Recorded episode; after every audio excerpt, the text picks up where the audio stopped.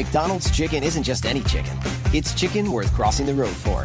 It's tender, it's juicy, and now it's just $2. That's right.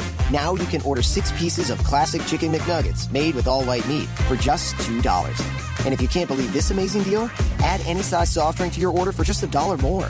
Yep, your meal just got even better. Thanks to McDonald's $1, $2, $3 menu. Price and participation may vary. A la carte only. Cannot be combined with any other offer or combo meal.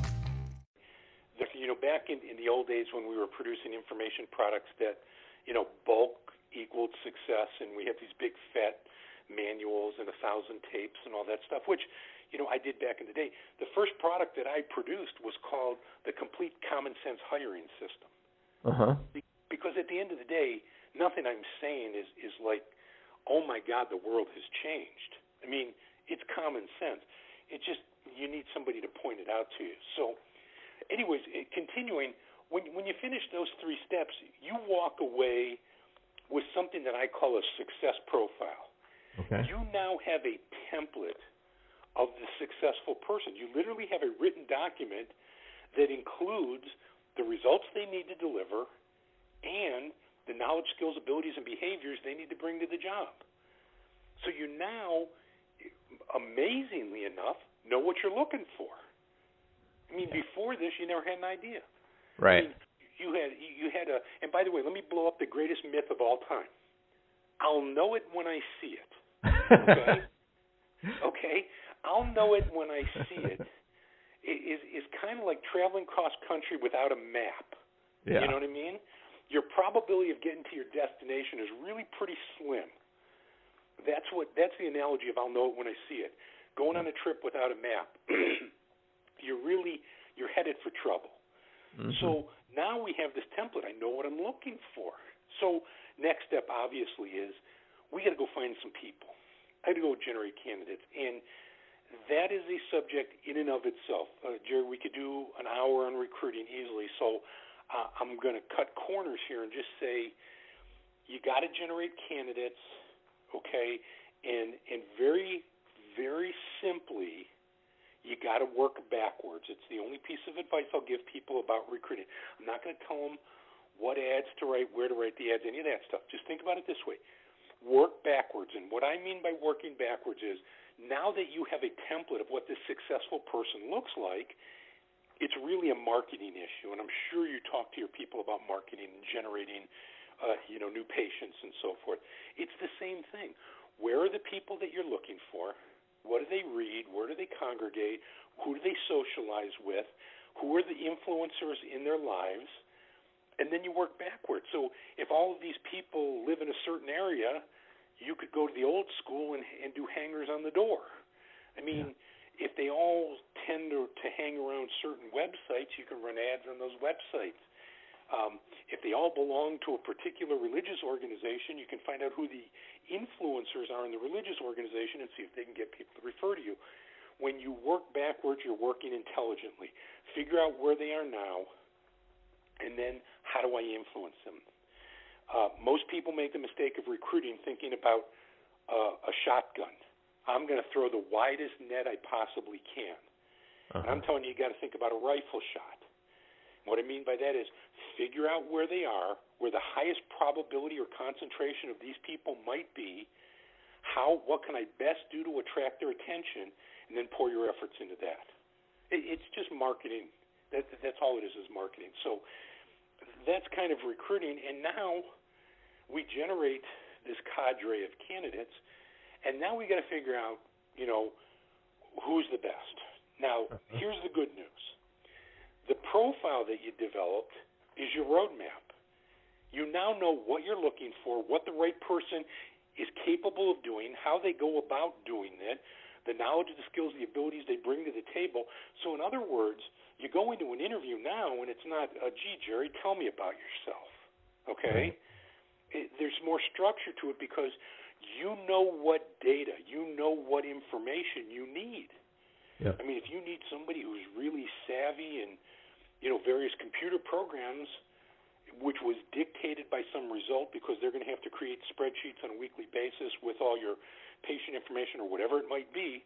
Well, guess what? I know I've got to find out whether or not this person sitting across the table from me, you know, is savvy in these various, you know, computer applications and so right. forth. You right. know, if they're going to be writing, you know, a newsletter to your client base, I know I'm going to have to find out what their creative writing skills are and so forth. The the beauty of doing this is that profile tells you what information you need to get in the interview. So it's not just uh, getting to know somebody which is basically a big waste of time. It, it's we're going after specific information, specific data, which was dictated by the profile, which was developed to make sure the person satisfies our business need. Hopefully, you're starting to see the process here. A leads to B, B leads to C, and they all build on each other with the ultimate goal that your business need gets satisfied. Um, so, I I, I, I see I see where your engineering background comes into play. I really do because this is a system that you've created, and most engineers I I don't know this for a fact, but I always thought that most engineers approached uh, problem solving by okay, what's what do we want? What's the end result, and then and then reverse engineering it. Um, that's how I've always approached things, but I've never approached it like you're describing it here. Could could we? You talked just briefly about attracting, you know, taking the rifle shot. Um, and then I would like you to continue on after you answer this question. But um, have you ever had anybody take that profile and use that as really the crux of the ad, like the ad copy? Absolutely. Okay, Absolutely. so there's so now we've solved that problem. Is what do I put in an ad? Well, it's your profile. It's what you've sat and spent time doing. And uh, okay, yeah. great. Okay, good. Yeah, and if and if you want a single piece of advice that'll change your world when it comes to recruiting, doing a posting, doing an ad, it's just like most marketing. It's not about you, it's about them. So by just changing the focus, so instead of saying, uh, we've been in business for 35 years, classic thing people say, you know, beating on their chest. Yeah. Turn it around. Why not say, imagine working for a successful organization, a successful practice that's been profitable for 35 years? Yeah. Eh, now it's all about them. It's not about you, but you got your message across. That's right. It's just re- it's just taking that what you wanted to say about yourself, reformatting it into a benefit to the person that you're trying to attract. So if you're trying to attract someone who's interested in long-term stability, they're going to read that phrase and go, that's what's in it for me. They've been around 35 years. They're profitable. This is the kind of place I want. I mean that that's what happens in the in the mind. So yeah, I love it. Right. Yeah, and, and, and that's very simple. It's very simple to do because nobody does that.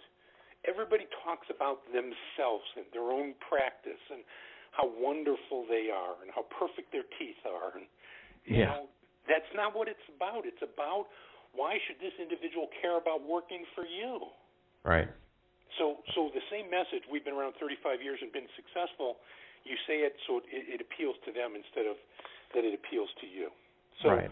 um, you know, that's really the recruiting piece. And, and like I say, I mean, we could do another, we could do another event because I mean, recruiting, it's not easy. Uh, don't don't let me intimate that it's it's easy. But once again, take a systematic approach to it. You will save a ton of time and money because recruiting is like owning a boat it's throwing money into a black hole. well, you know, you know, I I have a couple boats, and you know what boat stands for, right? The acronym. Break out another thousand. Yeah, um, it, it's just yeah, it's uh, you know, it's it's the same thing. So uh, you want to be you want to be careful. You want to once again you want to maximize your time, your effort, your money, your investment when it comes to recruiting, and that's why rifle shot is so much more effective when doing when doing that. And yes, the profile tells you all those things that you can talk about in the ad. Mm-hmm. Um, mm-hmm. So we get back, you know, continuing with the process. You know, now you've got candidates and they're sitting across the table from you. How do I figure out who's good, who's not good, and, and how do I get through this? And people struggle with this. Well, first of all, as I said, the profile now dictated the information you need you know that if they have to have creative writing skills, uh, Microsoft Excel, and and you know good phone skills, I know I got to get information about this person on whether or not they have creative writing skills, good Microsoft Excel skills, and and they have rapport with people over the phone. Well, that's half the game because I would bet you if you took a poll and we could put electrical leads on people so they told the truth. and you said, I like the way you think. well, yeah, what, you know, do you know what you're asking in an interview and why you're asking it? And if they said yes, they get zapped because we know they don't. Now all of a sudden, all that mystery is gone. I know what I should be asking and why I'm asking it because I need information about these specific knowledge, skills, and abilities. Then it comes down to asking the right questions. And uh, once again, it's another area, Jerry, where we could spend hours. I mean, in our workshop, we spend three and a half hours doing our section on questions. So we could certainly spend a long time talking about that. Yeah. But but the bottom line is this: you want to ask a couple of things. First of all, if if people want to take notes, I'll give them a couple of things that that will make all the difference in the world. First of all, I will fix their interviews by 50% with the following piece of advice. Your interviews will be 50% better. One tiny little thing, and that's this: every question you ask has to be in the past tense. Oh, so ah, you never ask somebody, what would you do? You never ask somebody, what do you do? You always ask, what did you do? So that alone, think about that. No theoretical questions. Stay the heck out of the future. Stay out of the present. You want to find out how they have handled situations that are the same or similar to those they will face on your job. So let's go back to those three things I talked about. That just Okay. those made up requirements. The first one was creative writing. I'm going to ask questions about documents the candidate has created. How did they research it? Uh, how did they proof it? How did they write it? Uh, you know, everything they did about a document that may be the same or similar to something they're going to do on my job. Right. I'm going to ask them questions about spreadsheets they've created, how they created them, how they tested them, what the formulas were, how many Mhm. rows and columns. I'm not a I'm not a spreadsheet guy, but I'm going to ask them about stuff they've done. Now, let's get to one of the softer skills. Okay, everybody says, "Oh, I'm okay with that hard stuff." What about the the squishy stuff? Yeah. Well, how do I find out if somebody can establish rapport, either face to face or over the phone, depending upon whether they're they're working the phones for you or they're front office staff and they're greeting your patients? Well, you need to find situations that are the same or similar. If if they haven't done the job before, you're going to say, well, they've never been a receptionist, they've never been a front office person before. What can I possibly ask them? Well, you're dealing with adults. Okay, I'm assuming they're at least 18 years old, but probably 20 or 21 years old, people Mhm. that you're interviewing, which means they've got a whole heck of a lot of life experience. They've been in situations where they had to meet people, where they had to get along with people. They've been in situations where they had to deal with rude people. They've been in situations where they had to win somebody over to their point of view. They've been in situations, you know, where they had to get people to work together. Right. So figure out what those were, whether they were in high school, in a club, social, whether they were in college, doesn't matter. They've been in situations where they had to basically establish rapport with people. So just find out how they've done it in the past. Right. So what was the last group that you joined? Oh, it was the tennis club. You're saying, what, is it, what does the tennis club have to do with somebody working in my front staff? Well, you know what? They've got to go meet new people. They've got to establish rapport and relationships with people. Find out how they do it. Ask them about the last person they had a hard time getting along with at the tennis club. Who Yeah. was it? What did you do to minimize that situation? And guess what? You're finding out exactly how they behave. Yeah. And they're going to do that when they come work for you. I love this past tense thing, you know, because um, so often we ask uh, in interviews. I mean, I any any interview I've ever asked, I I present a possible situation to see how quick they can think on their feet, and generally, you know, I'm disappointed with a prepackaged BS answer. And um, I love this idea of going back into their past.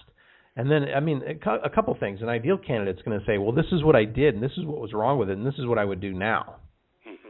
Or they'll say, "Well, this is what I did," and you can sit there and, and decide, like you said, "Hey, the way they handled it was exactly how I'd want them to handle it," or you know, it was good enough, and I'll train them and maybe tweak it a little bit. Um, but yeah, I mean, that's that is a really excellent way uh, to uh, But- to take but care of that and, and and just go past tense on it. It's beautiful. Yeah, and Jerry, rather than say, what would you do differently, which, by the way, now is automatically a theoretical question and doesn't work, here's how you can get at that staying in the past. What other options did you consider? Ah, uh, even better. I feel like I feel like I'm I feel like I'm with uh, Donald Trump's right hand man here, George, and uh, I mean because you've got the oh, same. Don't, don't bring him um, up. They have no idea how to interview. They're they're a bunch of clowns. No, what I mean was uh, George, his right hand man, is, is thinks the way you do about um, about extracting information out of people, and and I I don't have that skill. I haven't developed that skill, and I love the way you take what I was trying to get at, and you come up with a far superior way to get the information. Um, yeah. that, that's brilliant. I love it. Yeah, just just keep it keep it in the past tense find things that are the same or similar to the things they've done on your job that they're going to need to do on your job and find out how they did it in the past. When you do that, you're taking advantage of something which is called the behavioral model, which simply says past behavior predicts future behavior. The bottom line is we are creatures of habit.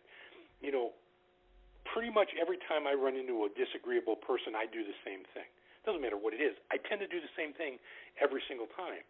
Well, if I'm gonna, if you're gonna hire me, and you know in the course of doing my job I'm gonna run into disagreeable people, wouldn't you want to know how I'm gonna behave in that situation? Because I'm not. If you ask me the question, what would you do? I promise you, you better put your waders on, because here comes the shovel, and you know what?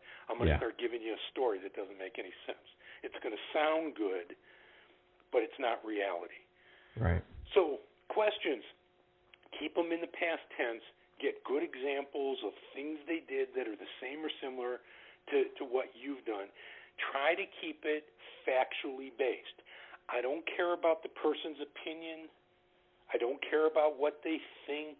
I don't care about any of that stuff.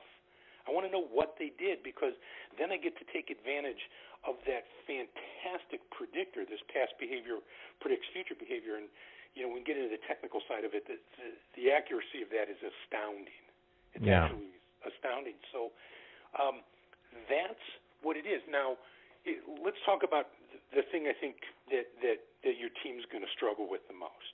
Okay. And and it really boils down to the soft skills stuff. Well, how do I know if they're going to fit?